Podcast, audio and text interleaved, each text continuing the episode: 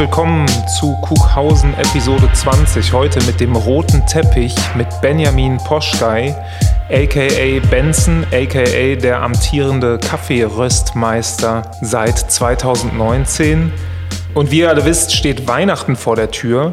Benson ist so lieb, unseren Podcast zu unterstützen und mit dem Code KUGHAUSEN10, alles groß geschrieben, bekommt ihr 10% auf sein gesamtes Kaffeesortiment. Das ist sehr zu empfehlen, die Packungen sehen auch sehr schön aus und wer freut sich nicht über leckeren Kaffee als Geschenk? In der heutigen Folge wird es kaum um Surfen gehen, sondern in erster Linie um Kaffee. Also wenn ihr für den Surf-Content da seid, Hört euch eine andere Folge an oder lasst euch einfach darauf ein, was wir hier heute besprechen. Und ohne weitere Vorrede jetzt herzlich willkommen, Benjamin Poschkei, grüße dich. Hi, Dankeschön. Ziehst du das Mikro noch ein bisschen näher zu dir ran? Jo. Genau.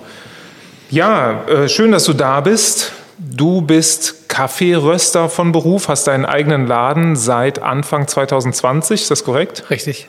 Nee, eher Ende 2020. Seit Ende 2020? Ja, Oktober 2020. Ah, du hast mitten in der Pandemie deinen Laden aufgemacht. Richtig. Das war nicht einfach, oder?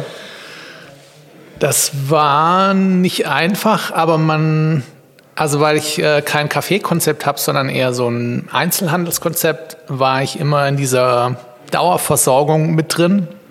Darum hatte ich jetzt äh, genau nie äh, die Probleme, dass ich irgendwie nicht wusste, kann ich nächste Woche überhaupt aufmachen oder so.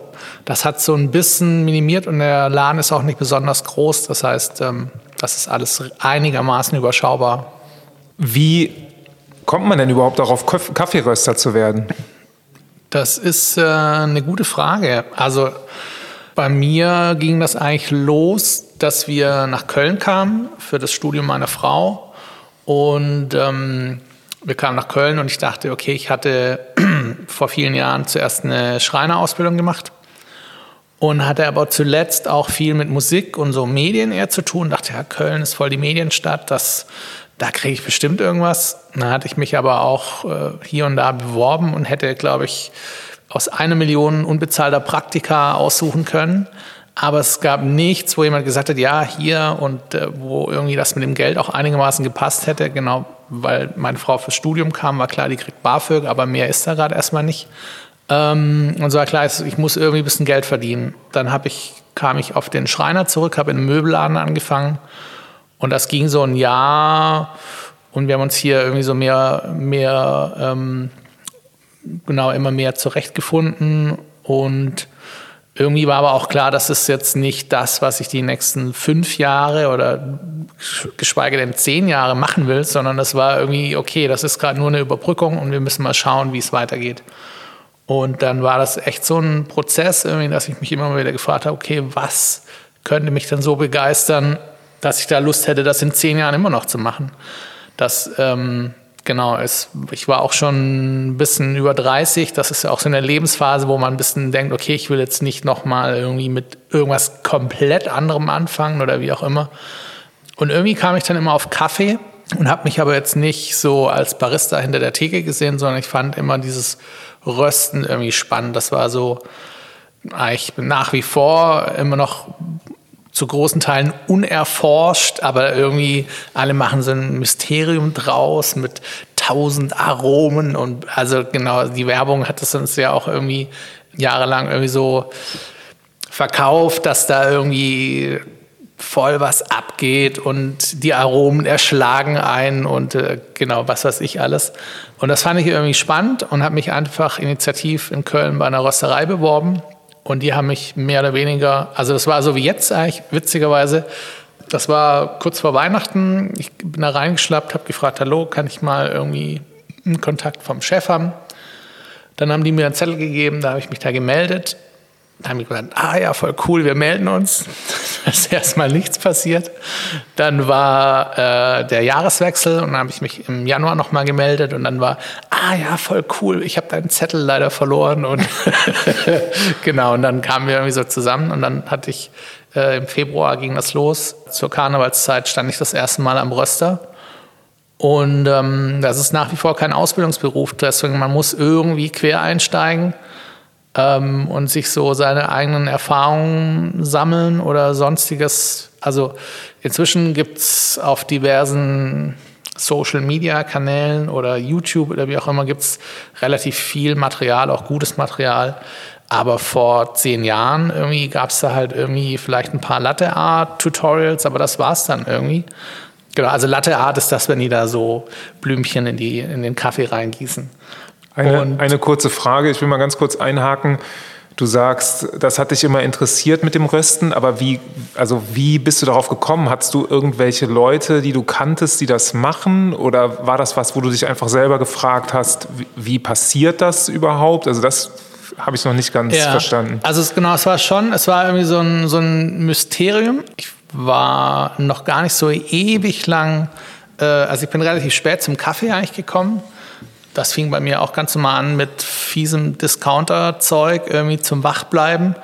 Und ähm, so, aber auch so vor zehn Jahren oder ein bisschen vorher gab es eigentlich so die ersten Röstereien, die äh, mit, sag ich mal, hellen Röstungen angefangen haben, experimentiert haben und gesagt haben, ey, das muss doch nicht immer nur verbrannt und dunkel und ölig sein, sondern da muss doch irgendwie noch mehr gehen. Und da hat sich viel getan und das war total spannend und das war auch in der Zeit, wo ich dann irgendwie Kaffee nochmal ganz neu entdeckt habe, also fernab von diesem mit extra viel Milch und Zucker und noch Karamellsirup davon irgendwie ein bisschen wegzukommen, sondern wirklich das eigentliche Produkt irgendwie ernst zu nehmen und zu gucken, was können wir damit machen. Das hast du einfach aus Konsumentensicht sozusagen erfahren. Äh, genau, es gab äh, zu der Zeit äh, aus Berlin, hatte ich mir das eine oder andere Mal Kaffee bestellt von Röstereien, die irgendwie so diesen Approach hatten, irgendwie wirklich äh, Specialty Coffee zu machen und äh, auch eine helle Röstung zu machen und da wirklich auch Aromen im Kaffee zu erhalten und nicht über alles drüber zu rösten, dass das alles nur mit Milch und Zucker irgendwie zu ertragen ist. Genau, insofern, das hat mich noch zusätzlich dazu angestachelt, da irgendwie mal dem nachzugehen. Ja. Ich finde das super interessant. Kaffee haben der Kaspar und ich letzte Woche auch besprochen, ist ja das Lieblingsgetränk aller Kughausenerinnen und Kughausener. es ist ein Getränk, das man wunderbar vorm Surfen und auch nach dem Surfen trinken kann. Es gibt nicht viele Getränke, auf die das zutrifft, abgesehen mhm. vielleicht von Wasser. Und wie funktioniert denn das Kaffeerösten überhaupt? Also was, was machst du tagsüber, mhm. wenn du das machst? Was, wie, wie sieht da der Alltag aus? Mhm. Also ich muss auch ganz kurz einhaken. Also ich finde das witzig. Mit Surfern weiß ich es jetzt zu wenig, aber mit Radfahren ist es auf jeden Fall so, dass es echt da irgendwie komische, krasse Überschneidungen gibt mit Leuten, die so total äh, auf ihr Fahrrad vernarrt sind. Da gibt es irgendwie wahnsinnig viele Überschneidungen. Das sind oft auch Leute, die auch sehr guten Kaffee sehr zu schätzen wissen. Wie zum Beispiel Rick Zabel.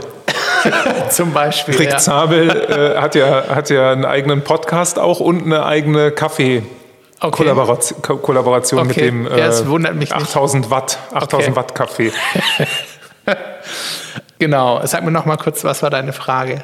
Wie ich dazu. Ach so, was, nee, was du den ganzen Tag machst, wie, so, genau. wie dein Arbeitsalltag aussieht, wie Kaffeerösten funktioniert, beziehungsweise was das überhaupt ist. Also ich kann ja nicht, also ich weiß zum Beispiel gar nicht, was ist dein Ausgangsmaterial. Mhm. Mhm. Ich nehme an, es sind getrocknete Kaffeekirschen aber die kann ich mir ja nicht auf mein Blech legen und in den Ofen schieben.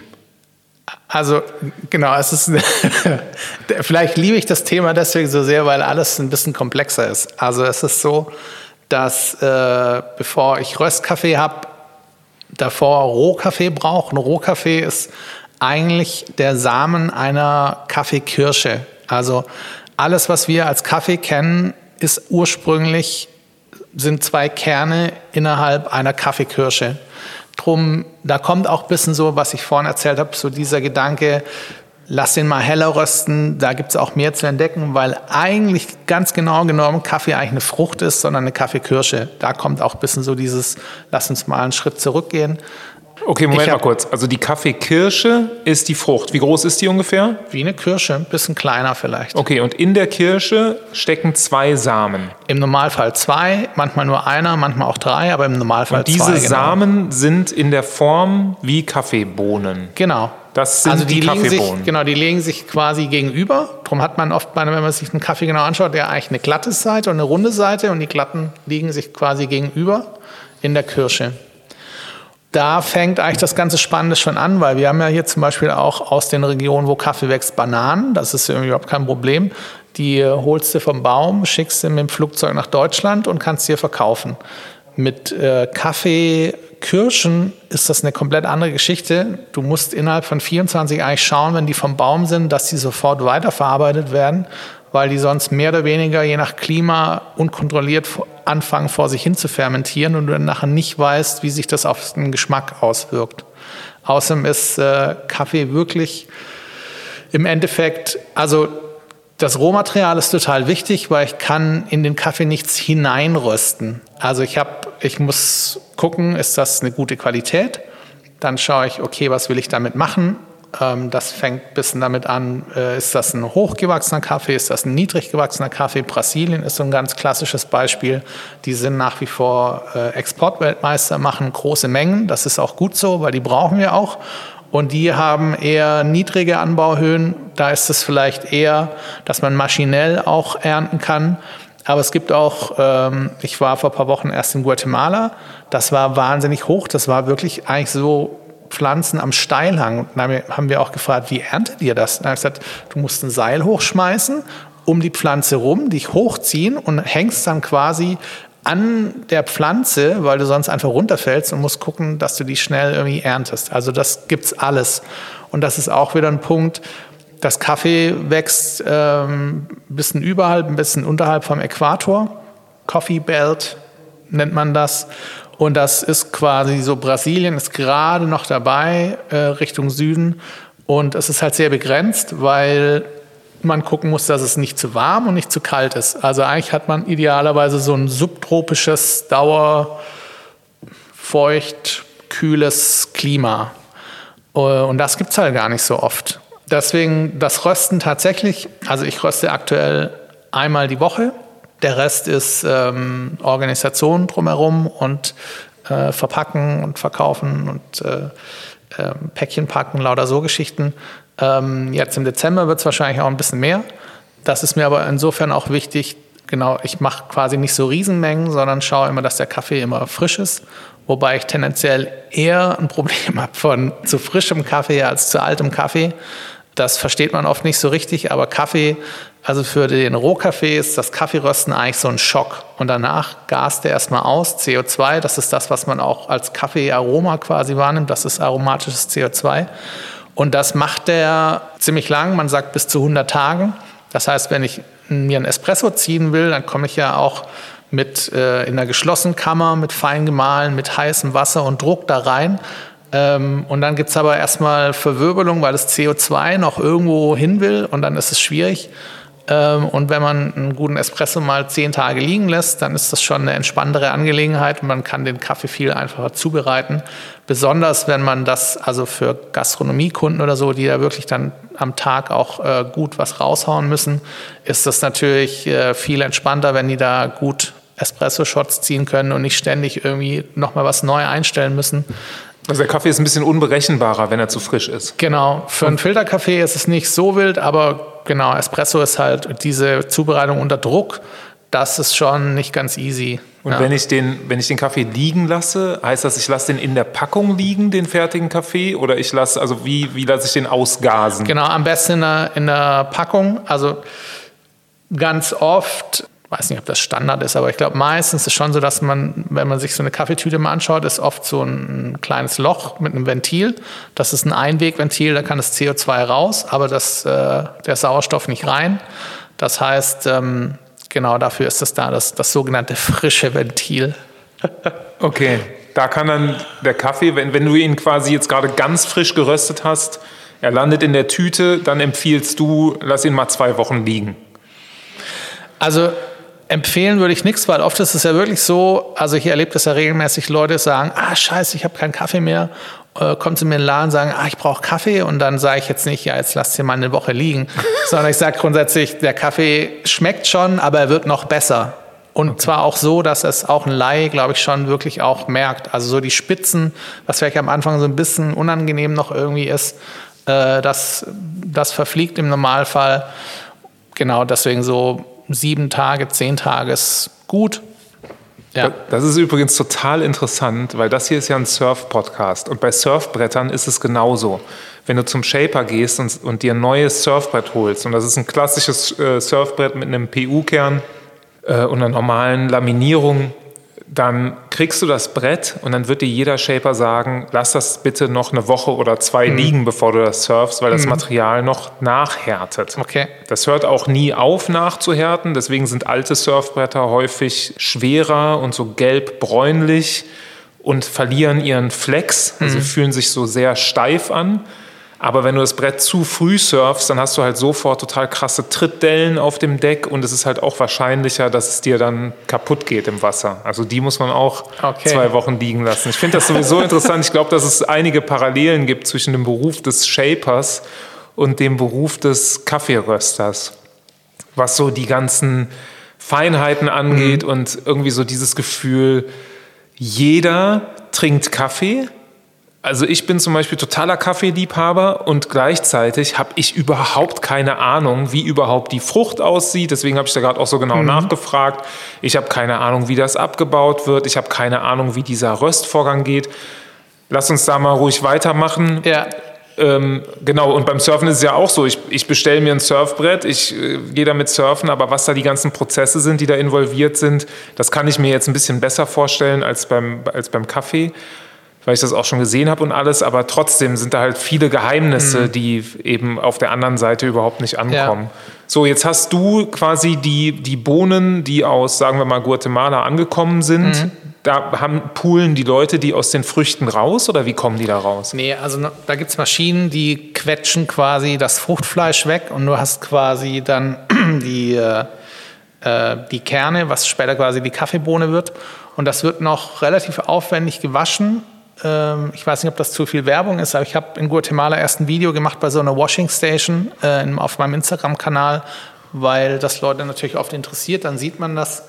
Ähm, das kann man sich so ganz grob vielleicht so ein bisschen wie eine äh, wie eine Kälterei vorstellen. Also da kommen die Leute, also die ernten das Zeug, bringen es dahin, das wird direkt weiterverarbeitet. Also da genau passiert natürlich ein bisschen was anderes, aber man bringt das hin, wird weiterverarbeitet und ähm, das wird auch mit Wasser ähm, in so Wassertanks kontrolliert, fermentiert für 12, 24 Stunden, je nachdem, welche Region, was für ein Kaffee ähm, und so weiter.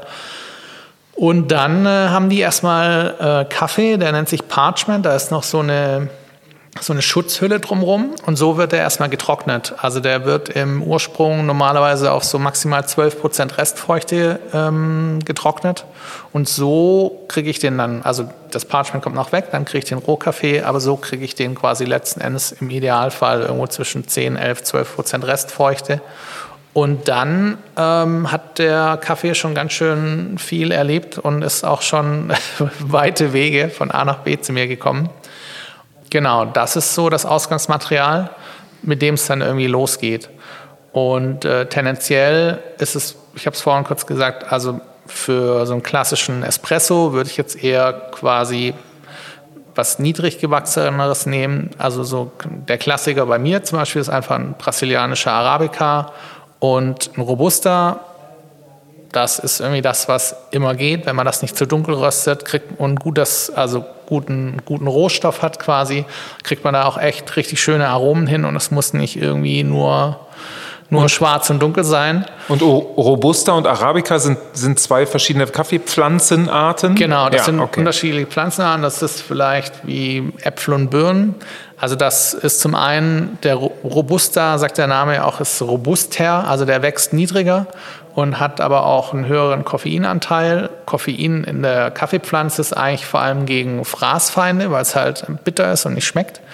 Ähm, und Arabica hat äh, tendenziell nur die Hälfte, wächst aber auch höher, ist äh, genau unwegiger gewachsen oder in höheren Lagen auf jeden Fall auch. Genau, und dann ähm, gibt es ganz viele Sachen. Also das Rösten an sich ist eigentlich nur ein ein ständiges Erhitzen, Erwärmen von Kaffee.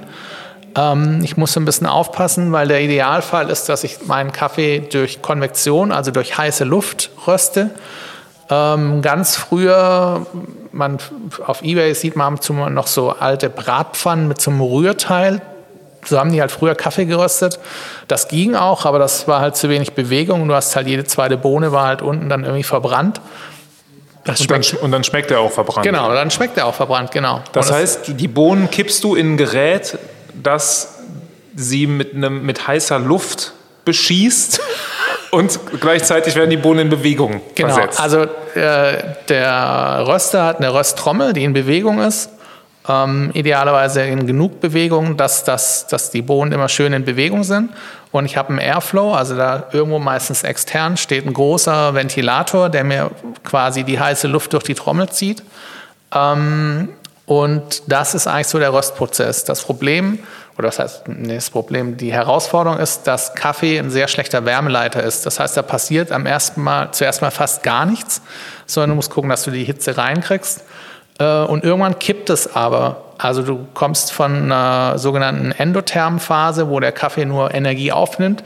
Plötzlich kippt das. Vielleicht wieder die, ähm, der Link zum Kirschkernkissen. Also letzten Endes ist es ja was sehr ähnliches. Also wir geben Hitze rein und später gibt es Hitze ab ähm, muss ich aufpassen mit dem, wie viel Energie ich da reingebe, weil irgendwann kippt das und ab, das nennt man, äh, also es gibt einen sehr markanten Punkt, den kann man sich auch als Laie merken, das ist das sogenannte erste Crack oder First Crack. Das heißt, wenn die Bohnen wirklich so viel Energie aufgenommen haben, dass sie wirklich aufbricht, äh, beim Rösten ist auch wichtig, das ist vielleicht ein Vergleich zu Popcorn, also die, äh, das Volumen nimmt total zu, aber das Gewicht nimmt ab. Also durch die Feuchtigkeit äh, verlieren haben wir einen Gewichtsverlust. Das heißt, wenn ich danach ein Kilo reinschmeiße, habe ich nachher nicht ein Kilo Röstkaffee, sondern eher vielleicht 15 Prozent Einbrand. Also ich kriege da nachher nur 850 Gramm Röstkaffee raus, wenn ich da davor ein Kilo reingeschmissen habe. Genau, man muss da sehr vorausschauend irgendwie rösten, weil das, wie gesagt, eigentlich sehr träge ist mit der Hitze.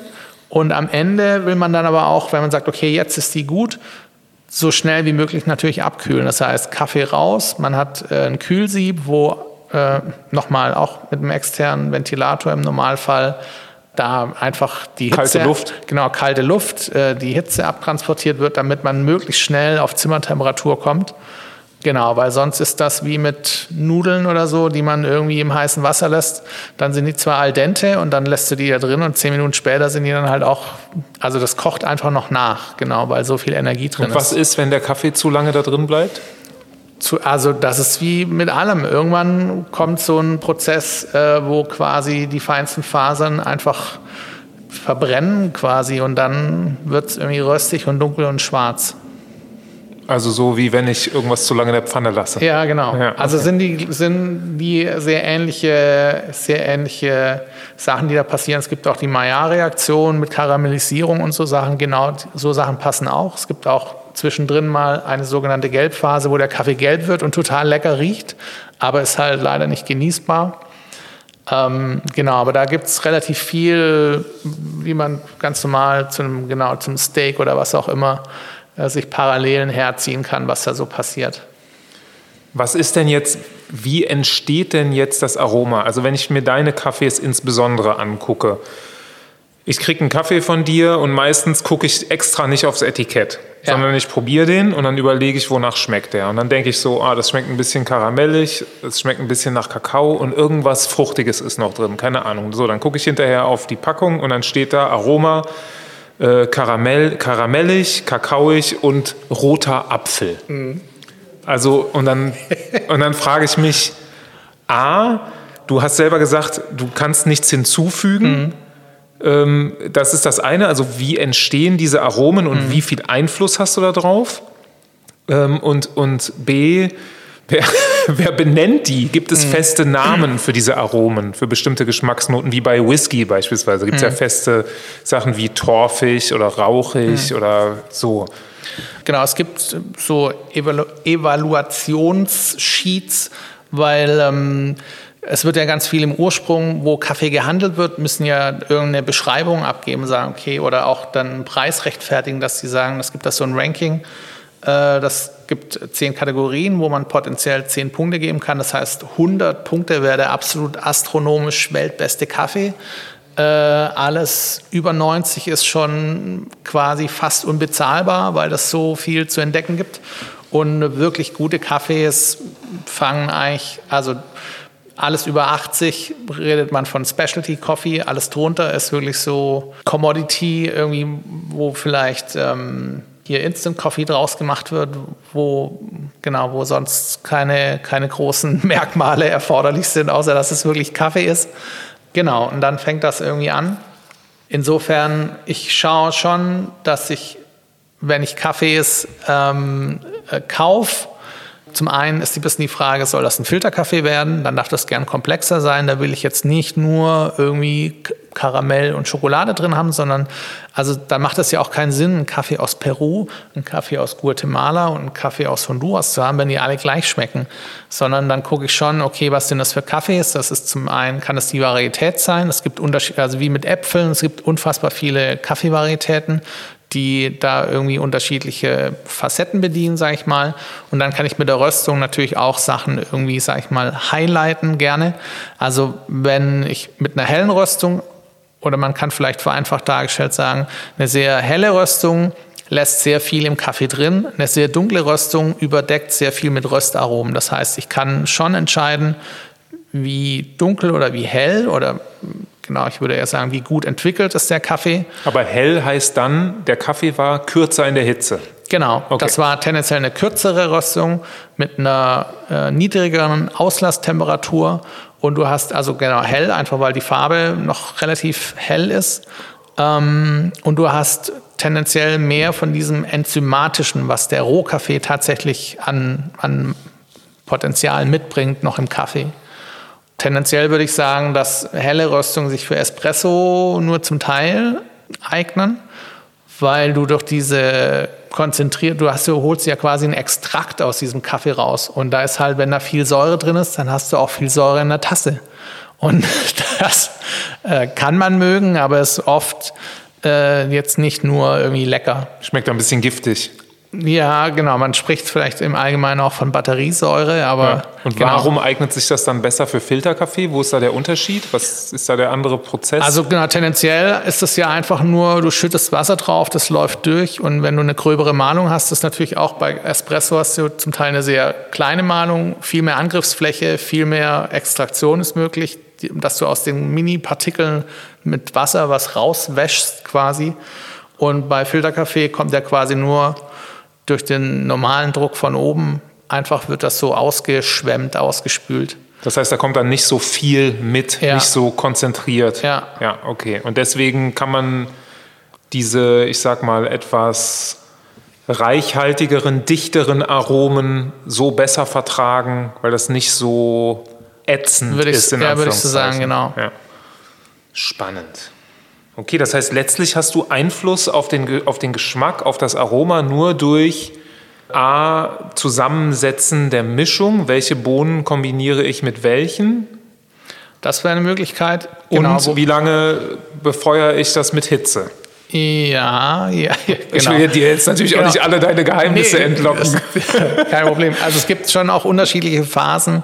Also beim Körper nimmt man ja nicht nur das Aroma wahr, sondern auch irgendwie ist eine Süße vorhanden zum gewissen Teil.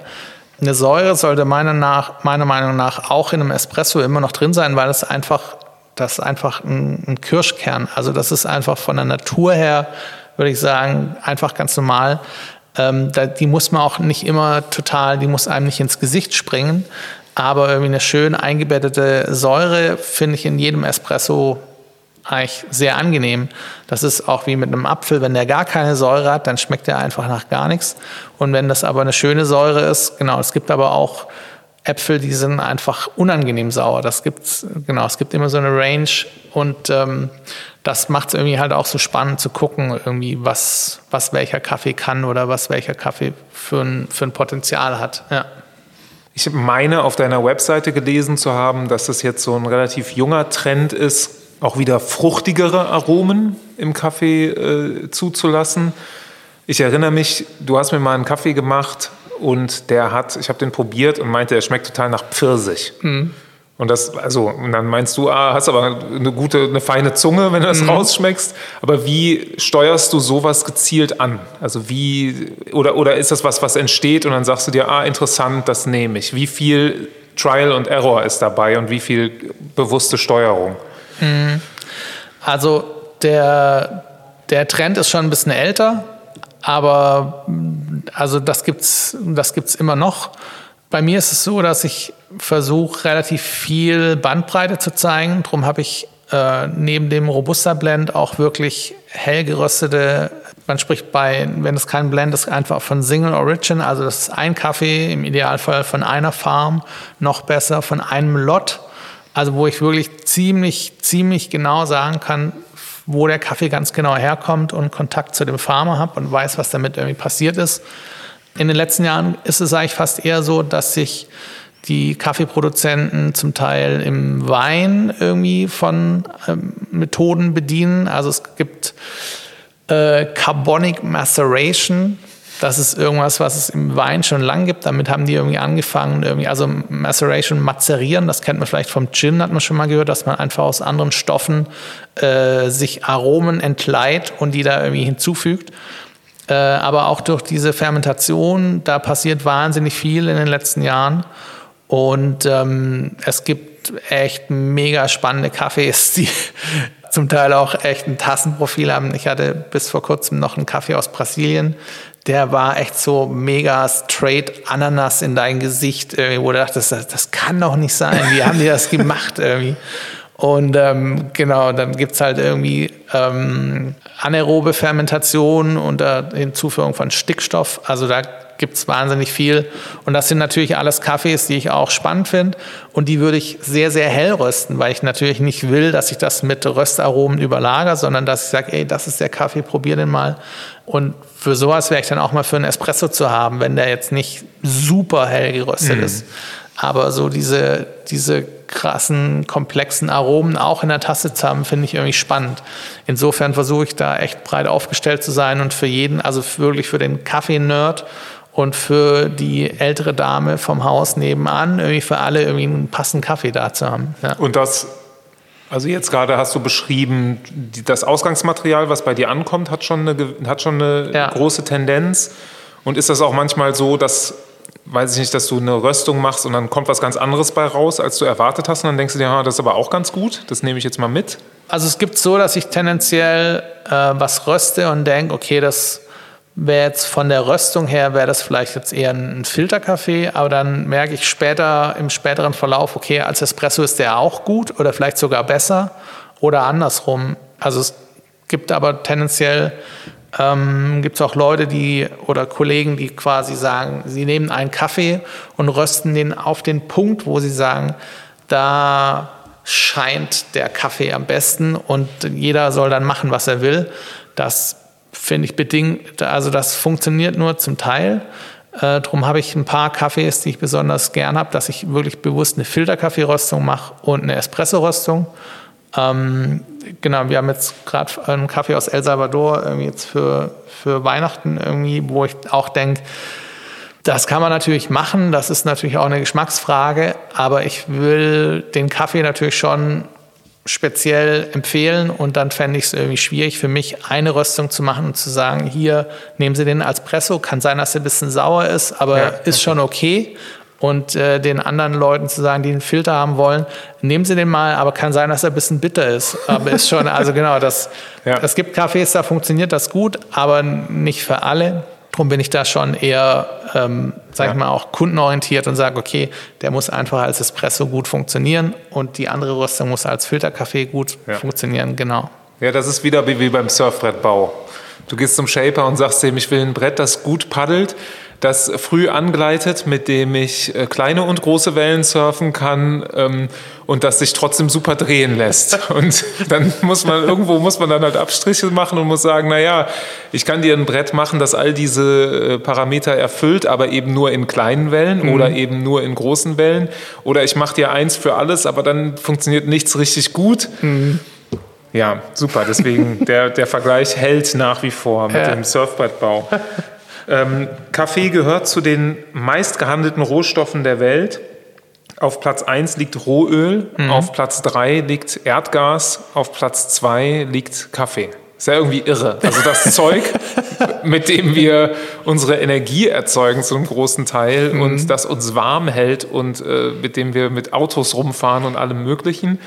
Und dann hat man Kaffee dazwischen. Und das, die Liste geht auch so weiter. Also auf Platz 4 ist dann irgendwie Gold und auf 5 ist Brennöl, also aus, dem, aus der Nordsee Okay. gefördertes Erdöl. Also ist doch irgendwie irre, dass unter diesen, ja, ich weiß nicht, diesen, diesen Stoffen, diesen Energiestoffen oder diesen Wertstoffen, wie, jetzt, wie jetzt Gold, dass da dann irgendwie Kaffee dazwischen hängt. Das ist ja wirklich nur was, das ist ja ein Lustprodukt. Kein Mensch auf der Welt braucht Ja. Kaffee. Außer die. Außer die Menschen, die davon leben, von Ja, dem ja. Anbau. Aber kein, wir, wir brauchen alle warme Wohnungen und Mhm. aber kein Mensch braucht Kaffee und Kaffee ist ja auch, sage ich mal, ein problematisches Produkt. Mhm. Also das ist ein Produkt, das viel mit äh, Kinderarbeit äh, in ähm, Verbindung gebracht wird. Es gab zwischen 98 und 2004 die sogenannte Kaffeekrise, wo die USA aus diesem großen Kaffeehandelsvertrag ausgestiegen sind, wo festgehalten war, welche Region wie viel produziert und dann konnte man sich auf feste Abgaben verlassen. Das ist alles ineinander zusammengebrochen. Die Leute konnten nicht mehr davon leben. Äh, super viele Leute haben ihre Arbeit verloren. Woher kommt denn dein Kaffee und wie gehst du diese Themen an? Es, ja, es ist tatsächlich so, dass, dass es da nicht aufhört. Also das Rösten ist komplex, das Zubereiten ist komplex und die Wertschöpfungskette ist eigentlich noch komplexer irgendwie, wenn man sich das anschaut. Ich habe die unterschiedlichsten Kaffees aus unterschiedlichen Anbauländern und Regionen und ähm, es wurde in den, ja auch in den letzten Jahren gab es mehr und mehr Leute, die äh, sowas, was sich Direct Trade nennt, auf die Fahnen geschrieben und auch versucht, das umzusetzen. Das ist wie ganz vieles eine, eigentlich eine gute Initiative, wenn man oft genauer hinschaut, doch auch nicht immer so ganz zu Ende gedacht. Drum, das ist ein gutes Thema. Zum einen ist es natürlich schwierig. Ich kann jetzt nicht äh, jeden Bauern persönlich kennen, da einmal im Jahr hinfliegen, dem die Flossen schütteln, sch fragen, wie es geht, äh, ob alles gut läuft. Aber ich kann mit Leuten, denen ich wiederum vertraue und wo ich weiß, okay, die haben wirklich ein gutes Netzwerk vor Ort und gucken, ähm, oder das kann ich mir mit denen ja auch sogar schriftlich ausmachen, dass ich sage, okay, ich will bestimmte Rahmenbedingungen, dass sie wirklich eingehalten sind, das ist mir wichtig, das ist nicht nur irgendwie so ein Blabla. Und da bin ich in, in Guatemala, wo ich jetzt erst kurz vor ein paar Wochen war, sehr gut aufgehoben. Da gibt es eine Initiative oder Dachverband, würde ich das vielleicht nennen, wo Kooperativen nochmal sich zusammenfügen in einer, in einer Initiative, die den Kaffee auch vermarktet. Also ganz viel gibt es in Guatemala, das bleibt einfach im Landesinneren, das verkaufen die am Markt. Also ob das irgendwie Mango oder Avocado oder Ananas oder keine Ahnung, was da wächst. Genau, und für die ist selber auch Kaffee oft so ein, so ein Exot, weil die, die ernten das, dann geben die das ab und dann wissen die eigentlich nicht mehr, was damit passiert, ganz oft. Und das ist auch so die Schnittstelle, wo Leute oft so diese Unwissenheit halt auch ausnutzen und dann irgendwelche Kaffees für einen Spottpreis irgendwie einkaufen und der Bauer weiß überhaupt nicht, was für eine Qualität er da potenziell hätte. Was das eigentlich wert wäre. Ja, genau. Ja. Also oft gibt es auch keine Kaffeekultur, also in vielen Ländern. Ähm, ich war letztes Jahr noch in Kenia, das ist auch so, die trinken eigentlich alle nur Tee, da trinkt eigentlich keiner Kaffee. Vielleicht ist es einfach auch viel zu teuer, Kaffee zu trinken, sondern es ist das, was man exportiert, um davon leben zu können. Äh, in Guatemala ist es ähnlich, die haben eigentlich auch keine richtige Kaffeekultur. Und dann ist es natürlich schwierig, solchen Leuten irgendwie erstmal beizubringen, auf was sie zu achten haben, was, also genau, wie sie ihren Kaffee besser machen können und so weiter und so weiter. In dem Zusammenhang ist vielleicht, in dem Zusammenhang ist vielleicht noch zu sagen, äh, was man oft hört, ist halt die, also Fairtrade ist grundsätzlich eigentlich jetzt, will ich überhaupt nicht schlecht reden, also das ist eigentlich auch eine gute Initiative, aber gerade in so wirklich schwierigen Zeiten ist es halt schwierig, weil, soweit ich weiß, Fairtrade sagt, sie zahlen einen Betrag X auf den aktuellen Börsenpreis drauf. Aber das kann ja sein, dass es immer noch ein Preis ist, mit dem der Bauer überhaupt nicht über die Runden kommt. Weil der also, Börsenpreis viel zu ja, niedrig genau. ist gerade. Also Okay. das bringt ja dem Bauern nichts, wenn er eigentlich äh, zwei Dollar irgendwie fürs Pfund, also genau, das fängt auch noch an, dass das in Mengen und Größen und Währungen total unterschiedlich ist. Also grundsätzlich wird das Pfund in Dollar gerechnet. Bis ich das auch erstmal raus hätte, was das für mich in Euro und Kilo ist, ist nochmal eine ganz andere Geschichte. Vor allem bei großen Mengen. Ja, genau. Und dann, äh, genau, ich habe momentan noch Kaffees, ähm, die ich auch in Dollar habe. Also die habe ich in Dollar zugesagt, dass ich sie abnehme und äh, die werden gerade immer teurer, weil der Dollarkurs irgendwie steigt. Scheinbar. Auf jeden Fall. Genau. Also äh, nochmal ein anderes Thema. Auf jeden Fall, angenommen, der Bauer braucht eigentlich zwei, wir bleiben jetzt beim Kilo, der braucht zwei Dollar für sein Kilo Rohkaffee und der, der Börsenpreis ist aber bei einem Dollar nur und dann sagt äh, jemand, ja, okay, wir geben euch 50 drei, Cent dazu. 50 Cent dazu. Ja. Dann denkt ihr, ja, cool. Ist cool, aber ist halt auch nicht cool, sondern ja. eigentlich wäre 2,50 wäre richtig fair zu sagen, okay, dann kannst du dir vielleicht für nächstes Jahr noch irgendwie äh, was weiß ich, neue Pflanzen holen oder irgendwelche Gerätschaften, die schon lange überfällig sind, anzuschaffen oder lauter so Sachen, ja. Und das heißt, wenn ich das jetzt richtig verstanden habe, hast du feste Preise mit den Farmen, wo du einkaufst? Also du sagst denen, ich nehme euch so und so viel zu so und so viel ab. Tendenziell ist das die Entwicklung. Ich habe momentan eigentlich nur äh, zwei Cafés, wo ich im Vorfeld gesagt habe, den Kaffee, also weil ich den in der Vergangenheit hatte und ich auch da schon Kunden für hatte, die sagen, wo ich dann überschätzen muss, okay, was bräuchte ich fürs nächste Jahr an dem Kaffee? Das ist äh, Kaffee aus Guatemala da hatte ich äh, für meine Verhältnisse sehr, sehr viel, wo ich das zugesagt habe. Genau, den habe ich jetzt. Und für die nächste Ernte werde ich da auch wieder Kaffee holen. Und aus Costa Rica, ich habe, äh, weil ich relativ viel Kaffee aus Brasilien habe, habe ich das eigentlich auch zugesagt. Da war das Problem aber, die sind nach Brasilien, kamen zurück und haben gesagt, es ist alles super, nur wir können den Preis überhaupt nicht halten. Und dann sind wir nochmal ins Gespräch gegangen und ich musste nochmal komplett neu planen. Ähm, genau, also ich habe Kaffee auch aus Brasilien fest abgenommen. Da war ich 2018, da habe ich auch eine, eine gute Quelle, die auch sozial sich total engagieren und gute Sachen machen. Ähm, drum, ich wollte auf jeden Fall von Kaffee erholen. Aber es war jetzt auch klar, dass ich nicht äh, das Kilo Espresso plötzlich für drei Euro mehr verkaufen kann. Klar. Ähm, also kann ich machen, aber habe ich auch gar keine Lust zu. Ja. Ähm, nee, genau, also das ist halt nicht, nicht so einfach irgendwie. Und die Transportkosten, also weil Kaffee ja immer weit, weit weg wächst, kommt das zu 99 Prozent mit irgendeinem Containerschiff. Äh, und das kriegt man ja über alle Medien gerade mit, dass das einfach ein Problem ist. Die, die Containerschifffahrt ist immer noch ziemlich durch den Wind.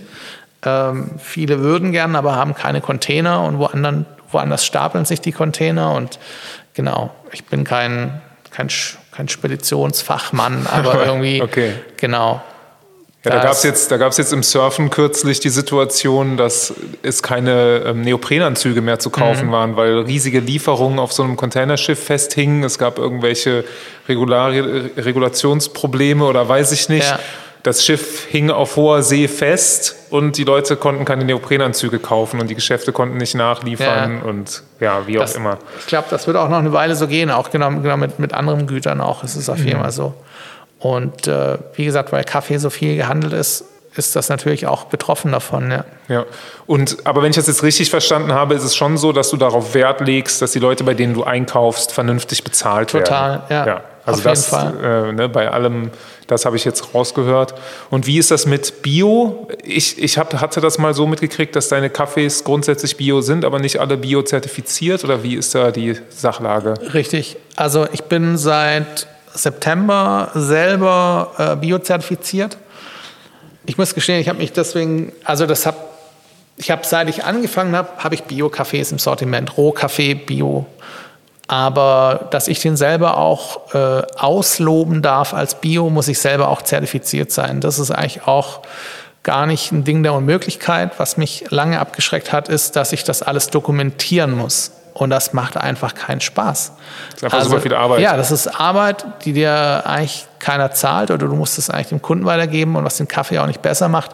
Natürlich ist, wenn man sich mit irgendeinem Siegel arbeitet, muss es auch Kontrollen geben. Das ist natürlich klar. Insofern finde ich das ist schon wieder cool, dass sie nicht sagen, ja, hier, wir kassieren und mach mal und es kommt aber keiner, der kontrolliert, sondern es ist natürlich cool, dass jemand kommt und kontrolliert, aber es ist einfach die Arbeit und dafür bin ich noch zu klein, dass ich mhm. irgendwie Lust habe, irgendwie jede Woche mich noch einen halben Tag hinzustellen und zu gucken, was ging denn jetzt wo an Bio-Kaffee raus und dann irgendwelche Excel-Tabellen zu erstellen. Äh, dafür röste ich viel zu gern Kaffee und mache weniger gern einfach Büroarbeit. Aber mir ist es wichtig, also ich selber als Mensch und Konsument bin da auch irgendwie voll auf der Linie und finde das irgendwie wichtig. Insofern haben wir gesagt, komm, wir machen das jetzt. Und ich habe momentan so ein bisschen mehr wie 50 Prozent, glaube ich, Bio-Sortiment und es wird zum Jahreswechsel noch mal ein bisschen mehr. Äh, ich werde mir das aber immer frei halten, einfach besonders gute Kaffees. Das ist ja auch alles, was nicht, Entschuldigung, genau, Exkurs, aber nur weil ein Kaffee äh, nicht automatisch biozertifiziert ist, muss ja nicht automatisch gleich voll die chemische Dreckschleuder sein, sondern ganz oft haben Bauern gar nicht die Mittel für Dünger und anderen Krams und da haben die natürlich auch kein Geld, jetzt auch noch Geld für eine Zertifizierung hinzulegen, sondern eigentlich hast du faktisch oft schon Bio-Kaffee, den dir aber keiner zertifiziert natürlich oder dann mhm. kann ich den auch nicht als Bio weiterverkaufen, aber oft ist es so. Mhm. Oder genau, ein, ein, Bekannter von mir, der holt Kaffee aus, Guatem äh, Entschuldigung, aus Kolumbien. Äh, der hatte auch für einen Kunden hat er richtig viel Kaffee geholt. Und dann haben die beim Export haben die ein Häkchen falsch gesetzt. Dann war das plötzlich nicht mehr Bio-Kaffee, kann er nicht mehr verkaufen. Also, ja, also das sind natürlich so bürokratische ist, äh, Fallstricke. Ne? Das ist echt krass irgendwie. Ja. Ähm, wie läuft eine Kaffeeröstmeisterschaft? Und wieso? Das, also ich habe dich, ich, ich äh, kenne dich ja noch gar nicht so lange, aber ich finde das irgendwie interessant. Du bist so ein, ich sag mal, so ein Kaffee-Nerd so ein bisschen und gleichzeitig aber auch ein sehr ansprechbarer, lockerer Typ. Und es hat für mich nicht so ganz zusammengepasst, dass du dich dazu berufen gefühlt hast, überhaupt dich in so einen Vergleich zu stellen mit anderen? Also wo kommt die Motivation her und wie läuft so eine Kaffeeröstmeisterschaft ab? Okay. Also die äh, Kaffeeröstmeisterschaft, also die Regularien oder das Prozedere ist auf äh, Weltmeisterschaftsebene eigentlich das gleiche wie auf der deutschen. Also das ist eigentlich das gleiche in Grün. Da gibt es ein Regelwerk, das kann man sich auf www.worldcoffeeroasting.org runterladen. Das ist ein PDF, das sind vielleicht 50 Seiten. Äh, wenn man das durchgelesen hat und verstanden hat, dann, ist man, dann hat man schon viel geschafft. Der, der ursprüngliche Gedanke war eigentlich, ich habe das vorhin kurz erzählt, Kaffeeröster ist kein Ausbildungsberuf. Also du machst nicht, als ich Schreiner gelernt habe, da war ich in der Schule, ich habe am Ende meinen Gesellenbrief gehabt und ich wusste, da steht eine 3 drauf, okay, ist befriedigend, es gibt andere Leute, die sind besser als ich. Klar, ich weiß, genau, da hat man so ein Gefühl für, wo stehe ich eigentlich. Beim Kaffeerösten war das für mich lange schwierig zu sagen, was mache ich hier eigentlich? Also ist das gut, ist das schlecht? Genau, bei allem Respekt, auf Kundenfeedback kann man auch nicht immer geben. Manchmal haben Leute irgendwie eine ungepflegte Maschine, machen da Top-Kaffee rein, sagen, der schmeckt scheiße. Da denke ich, ja, mach mal deinen Siebträger sauber, würde bei mir auch scheiße schmecken. Andere Leute sagen, oh, ihr Kaffee ist der allerbeste, denkst du ja, auch super, aber das bringt mich jetzt nicht weiter. Irgendwie. Ist ja auch immer die Frage, wo ist der Vergleich? Wenn ich vorher ja, genau. den, den Ja-Filterkaffee hatte, dann ist, genau. ist alles besser. Ja. ja. Insofern war ich irgendwie, ähm, bin ich hellhörig geworden, als die SCA, das ist die Specialty Coffee Association, äh, damals noch SCAE Europe, die sind inzwischen zusammengelegt, das gibt es nur noch die SCA, in Deutschland quasi eine Röstmeisterschaft gemacht haben. Da habe ich mich angemeldet, bin da hingegangen und wollte einfach mal gucken, was die anderen machen und mal gucken, was da passiert. Und habe da aus dem Stand irgendwie den dritten Platz gemacht. Dann dachte ich, ah, okay, cool. Ja, dritter von, weiß nicht, zwölf Teilnehmer oder so waren es. Also genau, dachte ich, okay, cool. So falsch kann ich irgendwie gar nicht liegen. Und ähm, Kaffee wird ja in erster Linie sensorisch später auch bewertet. Also wo ich dachte, okay, meine, meine Palette oder mein Geschmackswahrnehmungssinn ist jetzt nicht so verkehrt, dass wenn ich denke, okay, boah, der schmeckt echt gar nicht, dann kann, kann ich mich da ein bisschen darauf verlassen, dass es wirklich nicht lecker ist oder dass da irgendwie hm. mehr gehen muss. Und dann äh, war im Jahr später, 2016, da bin ich nochmal angetreten Und da habe ich dann den, den, ersten Platz gemacht.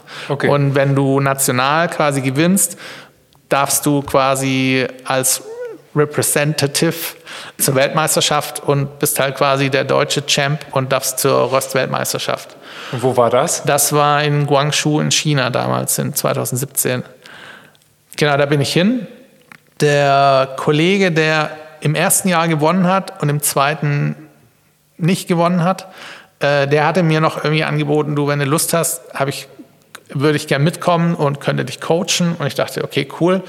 Was will ich ganz allein nach China fliegen irgendwie? Also allein mhm. für den Flug fände ich schon cool, jemand zu haben, wo ich Händchen halten kann. Ja. Und äh, genau, in China ist ja einfach alles auch zehnmal so groß. Also ich musste dann auch erstmal Guangzhou, da dachte ich, okay, was kennt man in China? Pff, Guangzhou, was soll das sein? Irgendwie. Und dann habe ich halt gesehen, okay, 16 Millionen Einwohner, viertgrößte Stadt. Und dann denkst du, okay, ähm, gut, weiß ich Bescheid. Irgendwie. Da kannst du, glaube ich, äh, ich habe einen Bekannten, der auch in Guangzhou lange gearbeitet hat. Ja. Ich glaube, da kannst du drei Stunden mit dem Zug fahren, bis immer noch in der Stadt. Ja, also es, genau, wir waren die meiste Zeit nur in diesem Messeviertel oder in diesem Messekomplex Gegend äh, und das war schon groß genug.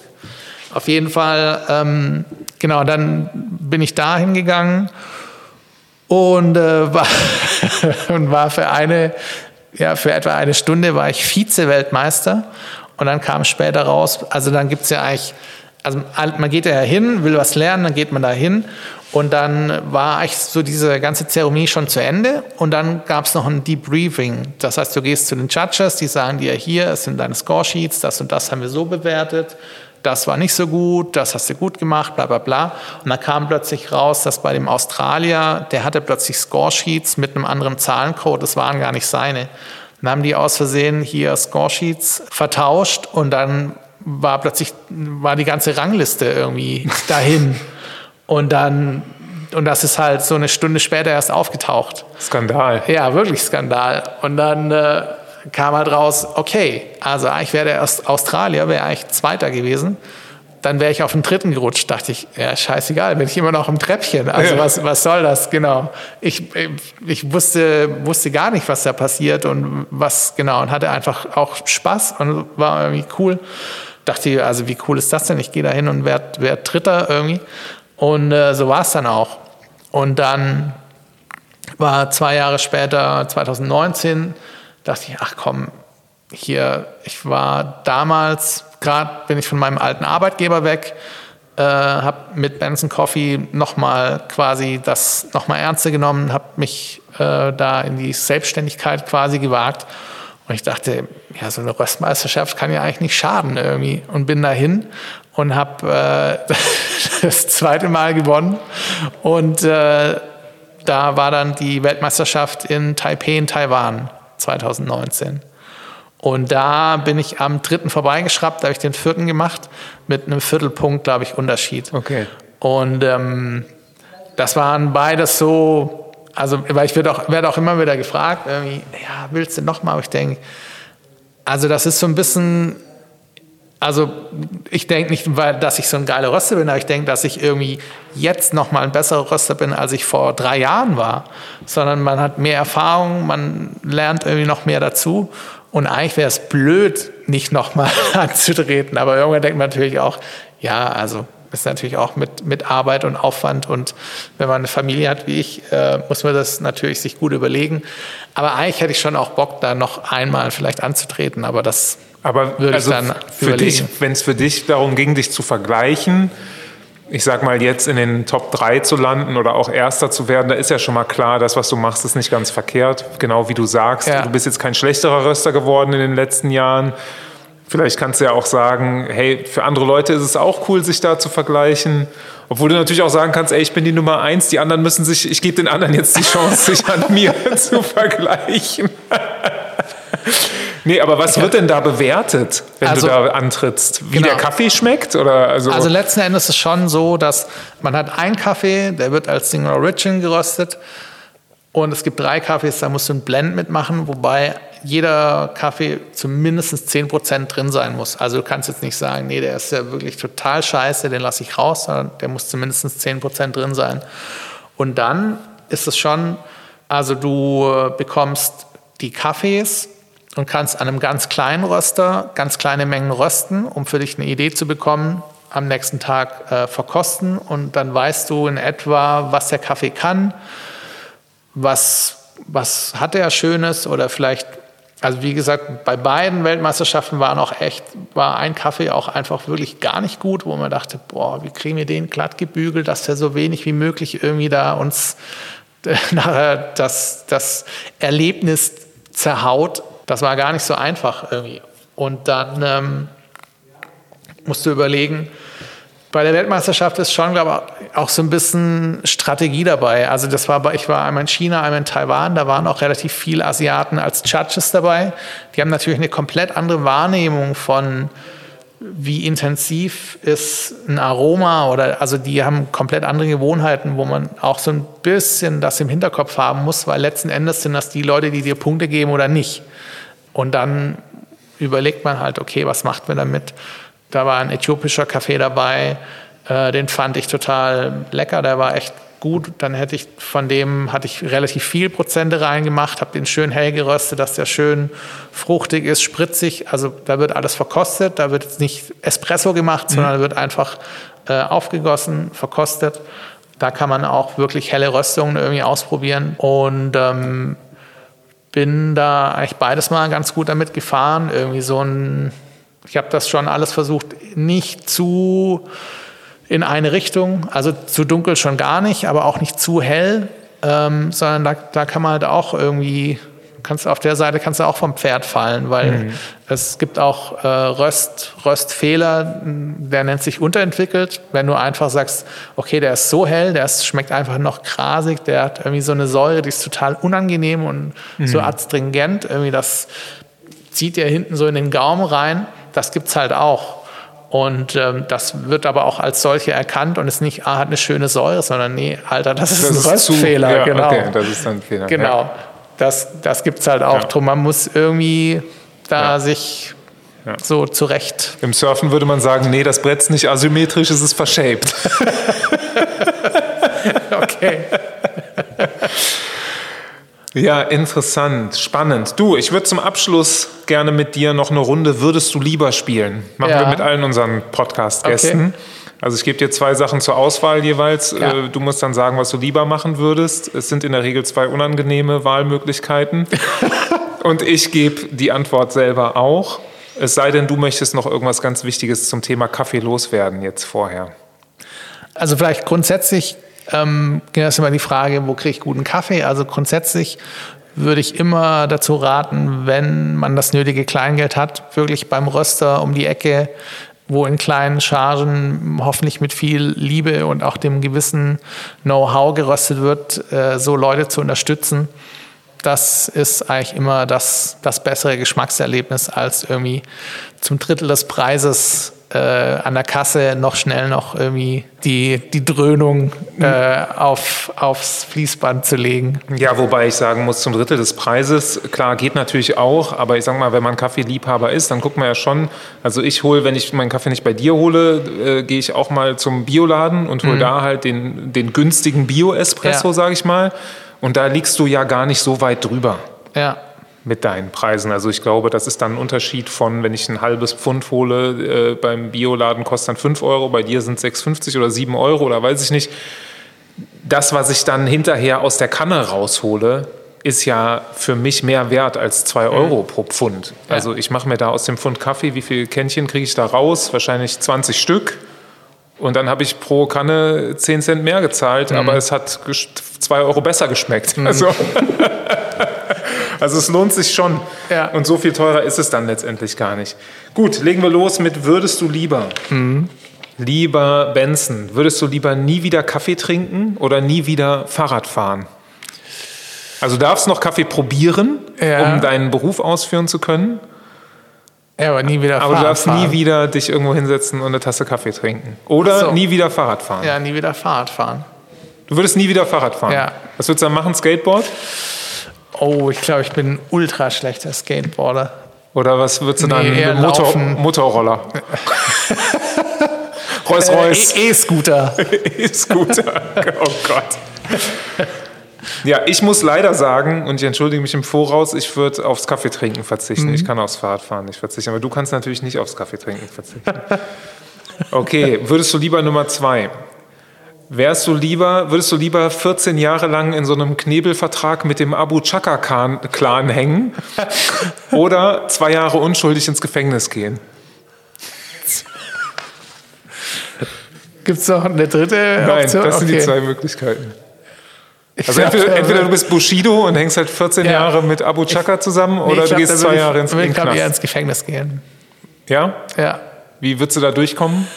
Ach so, ja, beide Pobacken zusammenkneifen und hoffen, dass es schnell vorbeigeht. ich würde auf jeden Fall auch ins Gefängnis gehen und ich würde einfach jeden Tag das Knast-Workout machen ja. und würde super fit wieder rauskommen. Ich wäre so fit wie nie zuvor in meinem Leben und dann würde ich Fitnessmodel also, werden. Okay. also in meiner Illusion ist, glaube ich, der Knast einfach überschaubarer, was da passiert irgendwie so. Aber vielleicht ist es auch nur eine Illusion. Ja, ich habe auch keine Lust, in so sklavenähnlichen Verhältnissen mit irgendwem in Beziehung zu stehen, der irgendwie über meine Konten verfügen kann nach gut. Also, ja, ja gehe ich lieber zwei Jahre in den Knast, dann machst du jeden Tag das Knast-Workout. Das ist äh, einmal eine Liegestütze, einmal ein Sit-Up, einmal ein einmal Kniebeugen und dann das Ganze 2 mal 2, 2 mal 2, 2 mal 2, dann 3 mal 3, dann bis 10. So genau? Bis 10 mal 10, 10 mal 10, 10 mal 10, habe ich mal irgendwo gelesen. Ja? Und dann gehst du wieder runter. Dann gehst du auf 9 mal 9, 8 mal 8, 7 mal 7, 7. Und damit, ich glaube, wenn du einmal die bis 10 durchmachst äh, und wieder runter, dann ist der Tag komplett rum und du hast nichts anderes Kann's gemacht, sein. außer geschwitzt. Also mein, äh, mein Papa hat jahrelang im Strafvollzug gearbeitet, deswegen. Okay. Vielleicht. Bei dem würde ich mir dann Workout-Tipps abholen. genau. War der echt Gefängniswärter? Nee, der war, äh, also der war ursprünglich, ähm, hat er quasi ausgebildet, um da Jungs eine Perspektive zu geben und später in einem anderen Knast, äh, da gibt es ja viele Schlösser, die müssen alle gewartet werden. Okay. Genau.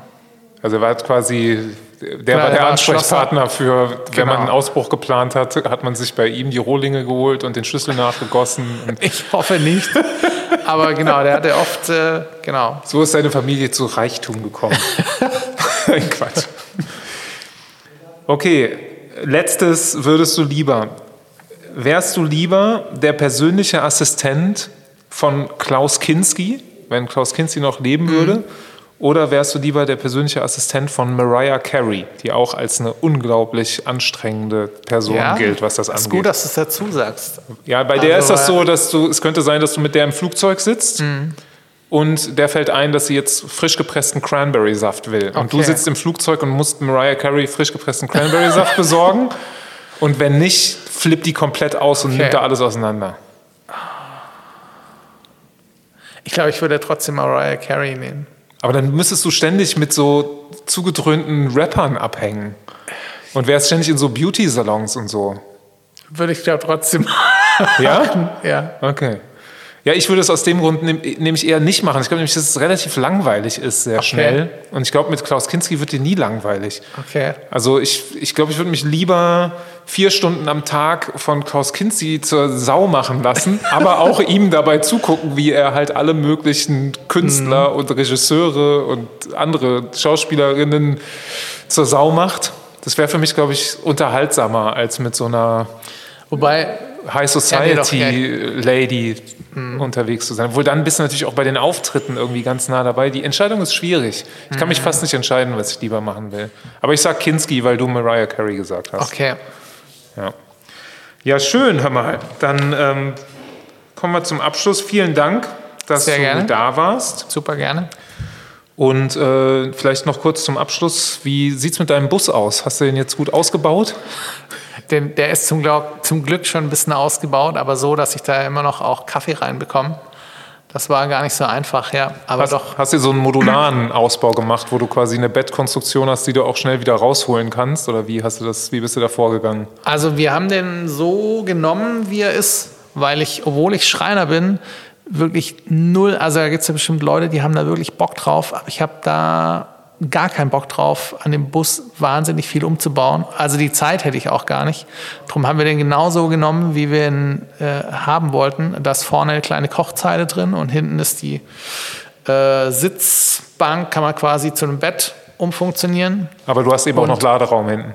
Oder genau, also okay. ich kann praktisch das hinten hoch. Also nicht so unendlich viel, aber schon, ja. Okay.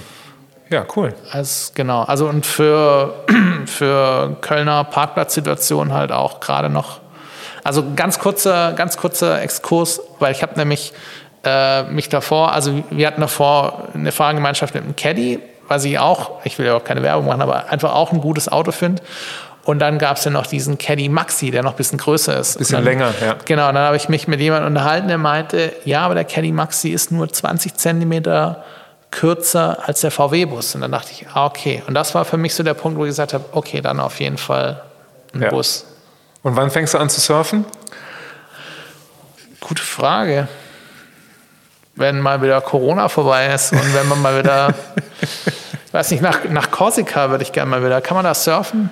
Ich glaube, so. je nach Jahreszeit wirst du da Okay. surfen gehen können. Ja. Wobei, ich war vor zwei Jahren in El Salvador, da war ich mit einem Kollegen, der hat am Wochenende noch einen Surfkurs gemacht. Ah ja, okay. Aber das war Wo war der dann zu, da? Weißt du noch, wie der Strand hieß, wo der dann war? Nee, ich glaube, so viel gibt es da gar nicht. El Salvador ist ja echt nicht wirklich groß. Ja, aber es gibt wahnsinnig viele gute Ähm, okay. Wellen da. Ja. Also und da waren, da waren auch einige mit Surfbrett. Ja. Aber ich habe da den Leuten schon bei ihren Aufwärmübungen zugeschaut, da dachte ich schon, nee, das ist nichts für mich. Bei den Leuten, die den Surfkurs gemacht haben. Ja, genau. Da, ich war, also ich habe da halt zugeschaut und da habe ich nur so eine junge Dame gesehen, die kam mit ihrem Brett und die hat nur so Aufwärmübungen Ja, aber das ist, das ist aber da- Kalkül von den Surfschulen. Weil die teilweise die Leute nur eine Dreiviertelstunde tatsächlich im Surfen unterrichten. Okay. Und dann machen die die vorher eine Dreiviertelstunde platt und dann können die hinterher noch mit Neo an und äh, Anprobe und allem, äh, oder das wird es da nicht brauchen, aber äh, Materialkunde und was weiß ich, haben die dann ihre zwei Stunden Programm voll, Okay. können sich aber im Wasser quasi jede Stunde einmal mit einer neuen Gruppe abwechseln. Also da steckt Okay. auch ein bisschen Kalkül hinter, dass sie die lange schon an Land ermüden, sag Okay. ich mal. Ja. Nee, gut, hey Benson, schön, dass du da warst. Äh, Und ihr lieben Kughausenerinnen und Kughausener da draußen, vergesst nicht, es ist bald Weihnachten. Kughausen 10 ist der Code, mit dem ihr 10% bei benson.coffee bekommt. Und ja, damit unterstützt ihr nicht nur diesen äh, wunderbaren Kaffeeröster mir gegenüber, sondern auch unseren Podcast. In diesem Sinne, gehabt euch wohl und bis zum nächsten Mal. Ciao.